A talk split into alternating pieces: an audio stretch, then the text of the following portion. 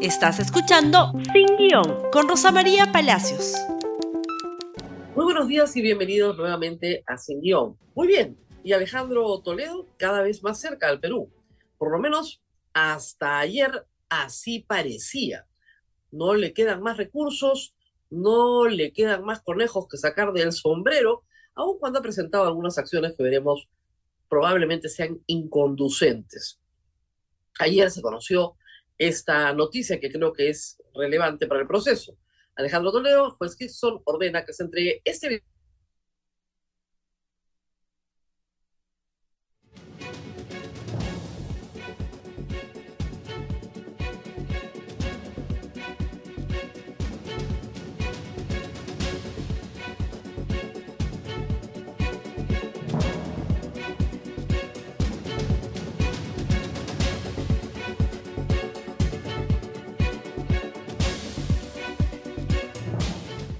Parece que se colgó mi señal. Lo que no se cuelga es la extradición de Alejandro Toledo. El juez Hickson ha ordenado nuevamente, recuerden ustedes que lo ordenó para el 7 de abril, nuevamente que mañana, 21 a las 9 de la mañana, se presente en el juzgado para ser detenido. ¿Qué pasó el 7 de abril? Alejandro Toledo interpuso un recurso ante el noveno circuito de apelaciones el noveno circuito de apelaciones le rechazó el recurso de plano. No estamos interesados, le dijeron, no señor, no venga acá. Los tres magistrados. Hay que decir que en muchos casos la justicia de los Estados Unidos es un poco lenta, a veces también se equivoca como la nuestra, pero cuando agarra velocidad no la para nadie. Y le dijeron, no señor. Y más bien el fiscal, como contamos ayer, solicitó al juez Hitchens que inmediatamente, terminado el plazo de 14 días de suspensión de su propia orden, restituyera la orden, y así lo hizo el juez, para mañana a las 9 de la mañana. El abogado Alejandro Toledo ha dicho lo siguiente. Primero, que se va a entregar. El abogado en el Perú. Acá tenemos eh, sus declaraciones. Alejandro Toledo se entregará este viernes a la justicia de Estados Unidos. Eso lo ha asegurado su abogado en el Perú. Una vez que Alejandro Toledo se entrega físicamente, los alguaciles tienen que tramitar, digamos, la salida de Alejandro Toledo de Perú. Y para eso hay una coordinación permanente con las autoridades peruanas. Alejandro Toledo se entrega a las autoridades peruanas en suelo norteamericano, probablemente en el aeropuerto de Los Ángeles, que es lo que creo, hay vuelo directo a Lima, lo que sería lo lógico hacer y o en el aeropuerto de San Francisco con transbordo a Los Ángeles y a Lima. Eso puede durar 48 horas, 24 horas, depende de la coordinación con el gobierno del Perú, que tiene que estar, ¿no es cierto?, hábil, dispuesto, listo para recoger a Alejandro Toledo y traerlo inmediatamente al Perú. ¿Por qué urge? Porque Alejandro Toledo no para de interponer recursos, como veremos en un instante, pero Primero, esto que dijo su abogado recién ayer, Alejandro Toledo, dijo tiene cáncer y está tomando de 11 a 13 pastillas diarias. Si me ayudan con eso, por favor. Cáncer, entre 11 y 13 pastillas al día. Lo que presumimos es que el abogado del señor Alejandro Toledo en el Perú ya está armando un caso para señalar que Alejandro Toledo no puede ir a una prisión, sino que tiene que tener un tratamiento contra el cáncer en una institución hospitalaria de algún tipo. El argumento del cáncer lo hemos escuchado varias veces, también lo escuchamos en el caso de Alberto Fujimori, un cáncer en este caso repentino, del cual nadie tenía noticia, del cual no informó a los cortes en Estados Unidos, parece bastante extraño. Reitero, del cual además no tiene un tratamiento, digamos, típico del cáncer, ¿no? No vemos una quimioterapia, no hay ninguna información al respecto, por lo menos en los expedientes que se han conocido hasta el momento. Veremos cuando llegue al IME de qué se trata este cáncer, si es cierto o no. Normalmente la información médica de cualquier persona está bajo el ámbito de la intimidad personal, de acuerdo a la Constitución. Pero cuando se trata de un expresidente de la República que está tratando de evadir la acción de la justicia, la información se vuelve pública y por lo tanto podemos discutirla. Lo importante acá es establecer, apenas llega al Perú, en el examen médico legal que se le hace a cualquier procesado que pasa a prisión preventiva, ¿no es cierto?, establecer cuáles son las condiciones de salud del señor Alejandro Toledo. Tomar 11 pastillas al día no te hace enfermo de cáncer, ¿verdad? Es bastante más complejo que eso. No ha dicho qué tipo de cáncer, no ha dicho qué tipo de tratamiento, no ha dicho absolutamente nada más que toma pastillas, lo cual como diagnóstico creo que es bastante banal, ¿verdad? Muy bien, pero Alejandro Toledo, los abogados que dicen que sí se va a entregar mañana, ningún problema en California, no son el único equipo que tiene. Tiene otro equipo en Washington que ha vuelto a presentar una nueva acción. Acá la tenemos, por favor, parte de ella. Insiste y presenta un recurso más para prohibir en Estados Unidos detenerlo y extraditarlo. ¿De qué se trata? ¿Se acuerdan ustedes que Alejandro Toledo presenta un habeas corpus ante la Corte de, ante la corte de Columbia en Washington? Y la Corte le dice, no señor, señor, acá no es, está usted equivocado. No utilice este tipo de maniobras dilatorias para evadir la acción de la justicia. Bueno, sobre esa resolución, sus abogados han apelado en Washington diciendo que en el Perú, y eso es lo que ustedes han visto como titular, la justicia peruana es igual que la de Irán, Sudán y Afganistán. Que acá la gente se muere en la cárcel esperando una sentencia y que son los enemigos políticos de Alejandro Toledo, que venció al Fujimorismo, los que lo quieren meter a la cárcel. Ni una palabra sobre los 30 millones de dólares de coimas de Odebrecht, por supuesto. Ni una palabra. Un asunto que para cualquier funcionario público de los Estados Unidos sería gravísimo y probablemente fuera cadena perpetua. Pero así siguió hoy día, así ha seguido hoy la noticia. Acá un extracto breve de lo que dicen sobre Alejandro Toledo sus abogados. Los presidentes del Perú deberían ser destituidos y procesados por los delitos que cometen. Pero la preocupación aquí es que el doctor Toledo está siendo procesado por razones políticas. ¿Ah? ¿Qué cosa es el cohecho y el lavado de activos? Por Dios. Eso no es una razón política y que los tribunales peruanos no son lo suficientemente independientes e imparciales para hacer justicia en un caso como este. Más bien yo diría lo contrario. Cuando se trata de expresidentes, los tribunales peruanos suelen ser bastante independientes y bastante imparciales. Es en los otros casos en que no lo son tanto, donde hay mucha más corrupción. Pero en estos casos que son visibles, de alto perfil y que se, se, se juzgan finalmente en la Corte Suprema, en la mayoría de casos, yo creo que Alejandro Toledo va a tener un juicio muy independiente y muy imparcial. Hace minutos se ha informado que esta acción, este recurso interpuesto ayer, hoy ha tenido nuevamente la interposición de otro que piden una medida de emergencia para detener la extradición en Colombia. Es decir, ya les habían dicho que no, apelan la resolución que les dice que no ahora y luego hoy interponen un recurso de emergencia para detener la extradición.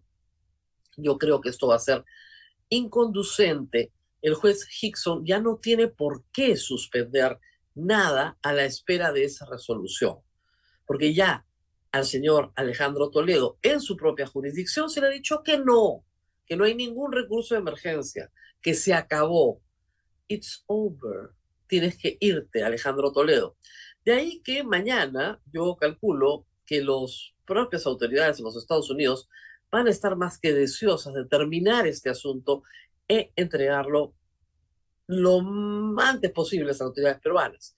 Reitero, dependerá de la velocidad de las autoridades peruanas para estar listas, ¿no es cierto?, al pie del avión, esperando a Alejandro Toledo, que es lo único que tendría que, digamos, eh, regularse con mucha rapidez.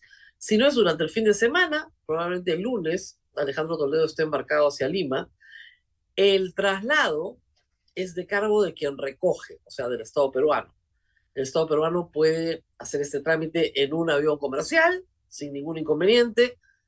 El detenido se transporta con custodia policial, por supuesto, o fiscal, y esa custodia es la que lo desembarca en el Perú e inmediatamente se hacen los trámites de ley. Tiene que ir, como les decía, al médico legal, tienen que establecer su condición, luego el INPE tiene que decidir a qué penal va, y en este caso se anticipa que se irá a la Diroes, donde están los expresidentes del Perú, Alberto Fujimori, condenado y cumpliendo su condena, y Castillo en prisión preventiva esperando su condena. No debería demorar demasiado. Esta vez parece que sí. Alejandro Toledo podría estar la próxima semana en el Perú. ¿Qué puede pasar en el interín? Muchísimas cosas, más recursos, más resoluciones, un escape, una desaparición, no está habido, lo cual es bastante difícil porque Alejandro Toledo tiene un grillete, un grillete que permite su ubicación georreferenciada en el instante en que la policía lo quiera detener. ¿Qué pasa si Alejandro Toledo no va mañana a las 9 de la mañana a la corte? Pues la policía irá a detenerlo ahí donde se encuentre y detenido que fuera puesto a disposición del juez, el juez ordenará que se entregue inmediatamente a los alguaciles para que estos a su vez lo transporten y lo entreguen a las autoridades peruanas. No queda mucho tiempo para que esto ocurra. Reitero, este recurso de emergencia interpuesto en Colombia es realmente el último cartucho, porque es la misma corte que les ha dicho no, a la cual piden una apelación por estos argumentos que les he contado, que son todos deleznables. La respuesta es no, pero han pedido un recurso de emergencia para que la respuesta sea previamente un sí, de nuevo, hasta que te pronuncies, como ya sucedió en California. No creo que vuelva a suceder. Porque además ya le advirtieron a los abogados de, Alejandro Toledo, tanto en California como en Washington, que no usen maniobras dilatorias porque la extradición ya está acordada y Toledo tiene la condición de extraditable y el fallo del juez Thomas Hickson no es revisable. Punto. Vamos a la pausa y regresamos con lo mejor de nuestro ministro de Educación. Volvemos con eso.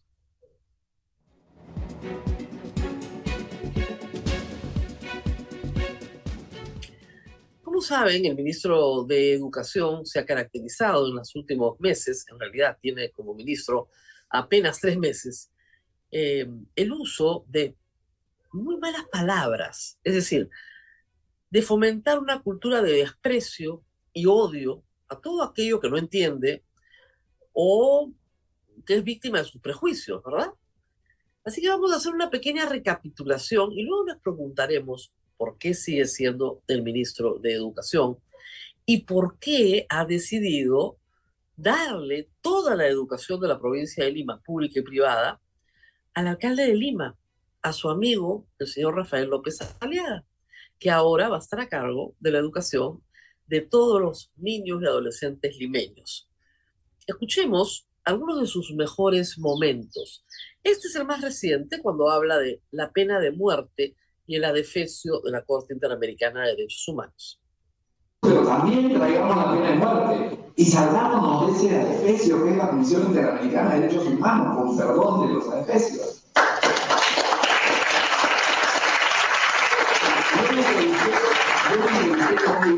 Porque vinieron a investigar el Perú, porque querían saber qué derechos de los niños estaban siendo violentados a raíz de las marchas de diciembre y enero.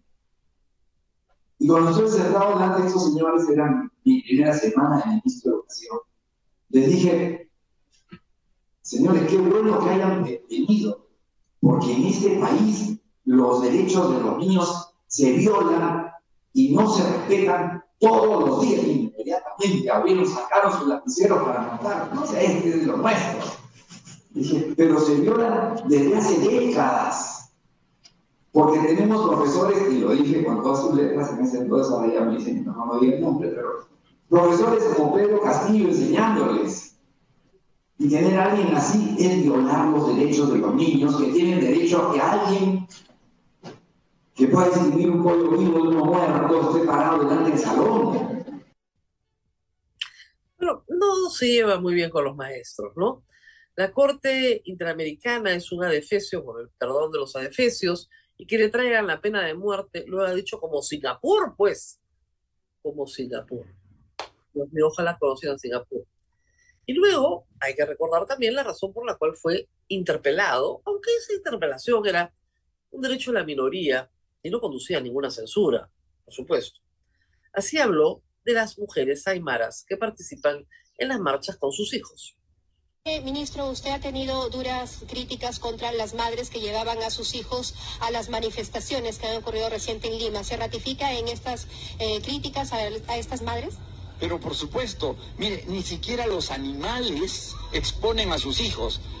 Lo vemos todos los días en estos canales de naturaleza donde una madre muere defendiendo a sus hijos para que no sean atacados. Y estamos viendo ¿Se les puede llamar madres a las que llevan a sus hijos y los exponen a la violencia de la que estamos siendo testigos? ¿A ese extremo de manipulación podemos llegar? Yo dudo que sean las madres. Yo creo que tal vez en la extrema necesidad en que se encuentran algunas mujeres lleguen a alquilar a sus hijos para que sean llevados a esto, pero no puedo concebir a una madre exponiendo a sus niños al peligro. ¿Hay manipulación? ¿Habría ahí manipulación? Pero por supuesto, claro que sí, eso es lo que estamos viendo y lo peor de todo es que las mentes siniestras detrás de esta manipulación de nuestros hermanos y hermanas se esconden y no dan la cara. Bueno, ya lo hemos comentado varias veces, pero se ratificó en lo que dijo, ¿no? Veamos el siguiente video. Es un atentado contra los derechos humanos de los niños llevarlos a una manifestación. Esas no son madres. Esas no son madres, porque una madre peruana cuida a su hijo, antes que nada. El que lleva a un niño a una manifestación está violando sus derechos humanos y vamos a ser los primeros en protestar contra esos y esas que atentan contra los derechos humanos de los niños. Un niño no tiene por qué estar en una manifestación violenta y todo el daño que puedan sufrir esos niños será responsabilidad de los irresponsables que llevan a un niño a una manifestación como esa. ¿No considera que en este caso las madres no estaban haciendo nada para que merezcan este tipo de ¿Cómo que no estaban haciendo nada? No me diga que no sabía si habían venido desde mil kilómetros para ir a manifestarse con sus hijos a cuestas. ¿Eso es respetar los niños, los derechos de los niños? No me venga. Recuerden ustedes que todo esto surge porque disparan una bomba lacrimógena contra el cuerpo de una mujer que va con los brazos abiertos hacia la policía. Y la reacción del ministro es decir que no es madre, que alquilan a los hijos, que son peor que animales. Después tuvo que salir compungido a decir, si hay alguien que se haya sentido ofendido por mis palabras, las retiro. O sea, él no dijo nada malo. Él no hizo uso de las malas palabras. Él fue benevolente. Y ojo, a las marchas pro se va con niños, ¿ah? Ahí no hay ningún problema. Los que esas no son violentas. Las marchas en el Perú son violentas porque la policía dispara contra los manifestantes. Básicamente, reitero, la mujer Aymara que fue disparada, o sea, se le disparó, iba con los brazos abiertos hacia la policía, con las palmas de las manos abiertas símbolo universal de la rendición y la entrega. Y le dispararon al cuerpo.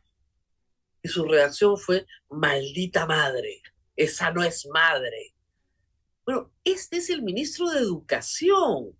Si nos van, están viendo en el extranjero, este señor que ustedes están viendo es el ministro de Educación. Pero es un enemigo de la calidad universitaria también. Y en este extracto habla peste de la Universidad Cayetano Heredia, la Católica y la Pacífico. Claro, él viene de la San Martín, le dará envidia, celos, no sé. Pero dice que las mejores universidades del Perú, por supuesto, tienen egresados en la que fue su NEU, la verdadera, no el mamarracho que tenemos ahora, que tiene a los representantes de las peores universidades del Perú. O sea, el señor de la Universidad Nacional de Piura, el señor Manuel Castillo, que le dice a los rectores, esta es su casa, les voy a poner un salón VIP, coman el almuercito, que se reúne a comer pollitos o que Dios sabe qué, banquetes en una casa en San Isidro con la jefa de la SUP, que supuestamente es subsupervisada. Bueno, muy bien. El señor eh, Becerra, el ministro de Educación, considera que eso es bueno. Eso es lo mejor de la educación peruana. La Cayetano, la Pacífico, la Católica, son, son ellos mismos. Y claro, eran los miembros de la, del Consejo Directivo de SUNEDU porque fueron elegidos en concurso público de méritos y resulta que son las mejores universidades del Perú. Y todo el mundo sabe que tener un doctorado en la Universidad Católica no es lo mismo que tener un doctorado en la Universidad de las Peruanas, ¿verdad? Por eso es que ganan los concursos públicos de méritos. Los miembros de el consejo directivo de SUNEDU pre-reforma, cinco se elegían por concurso público de méritos, con méritos verdaderos, con doctorados verdaderos, con maestrías verdaderas, con puntaje, con publicaciones, etc. Ahora se eligen a dedo por los representantes de las universidades, amigas del señor Becerra. Pero esto fue lo que dijo sobre las mejores universidades del Perú. Escuchemos, por favor. Conflicto de intereses. Pasemos lista a todos los consejos directivos que ha tenido SUNEDU y solamente vas a encontrar personas que vienen de universidades, de lo que se llama el consorcio de universidades. Católica, Cayetano, Pacífico. Lima también es parte del consorcio, pero creo que es el hijo de un dios menor porque no tenía directivos.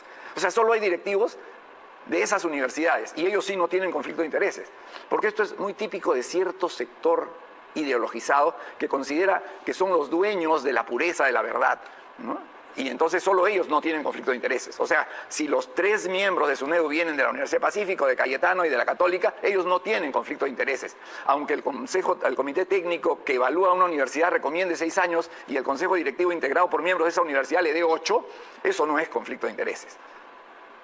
O sea, no me vengan, pues. O sea, esto es como le dije en una oportunidad al arzobispo de Lima, eh, Monseñor, en este mundo todos somos como la adúltera del Evangelio y todos somos como los que les tiraban las piedras. Y recordamos y recordamos esa parábola, recordamos que este, los que estaban con la piedra en la mano, dijo, aquel que esté libre de pecado que arroje la primera piedra, ¿no? Pero no, no la relicenció a la adúltera, no le dijo, una hijita, sigue con más con tu amante, le dijo, vete y no peques más. Entonces, tenemos que reconocer que somos falibles y que tenemos que tomar medidas para evitar. O sea, todos somos corruptos, ¿ya? ¿Qué te pasa? Y ellos dicen que no son, ¿ah? Son, pues también, son igual que yo, ¿qué te pasa? Increíble el uso de la parábola. Las malas palabras, pues, ¿qué vamos a hacer? No sabe ni lo que está usando. Ay, ay, ay, ay, ay. Por eso su amigo el rector Manuel Castillo, perdón, ahora superintendente de la SUNEDU, nombra rector a su cliente. Y eso es normal, ¿ah? eso no tiene ningún problema. El procurador público ya lo denunció. Así se inaugura su mandato. El superintendente puesto patrocinado, promocionado por el ministro de Educación.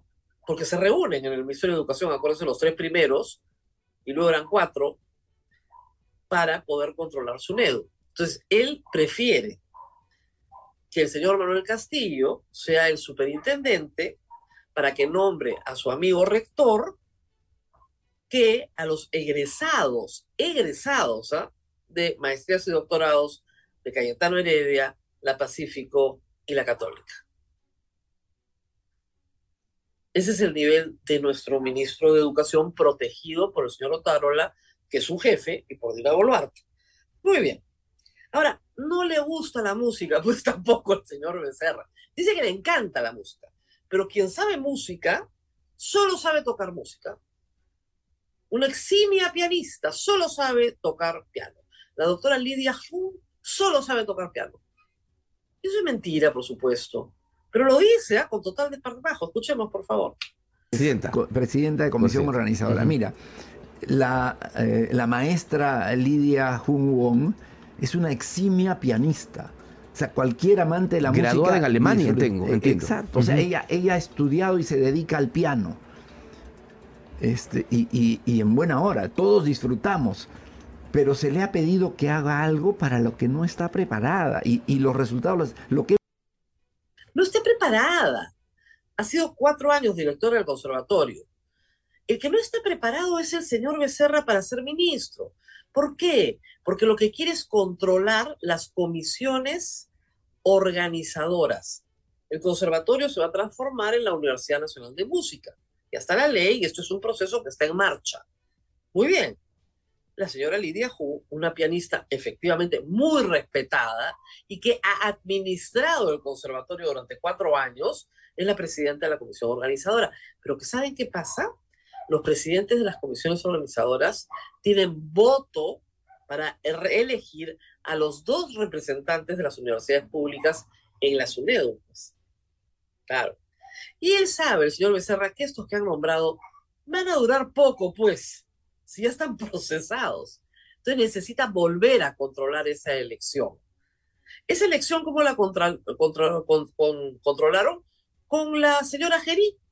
La señora Gerí, rectora de la Universidad de San Marcos, hizo una convocatoria, fueron solo sus ayayeros, 11 rectores, y esos 11 eligieron al representante, a los dos representantes de las universidades públicas. Esos 11. No todas las universidades, todas las universidades públicas, son muchísimos más, donde también participan los presidentes de las comisiones organizadoras. Entonces, las comisiones organizadoras, que son más de 20, todavía están bajo el control del ministro de Educación. Entonces, está nombrando a aquellas personas que él pueda controlar para conseguir el control de su NEDU.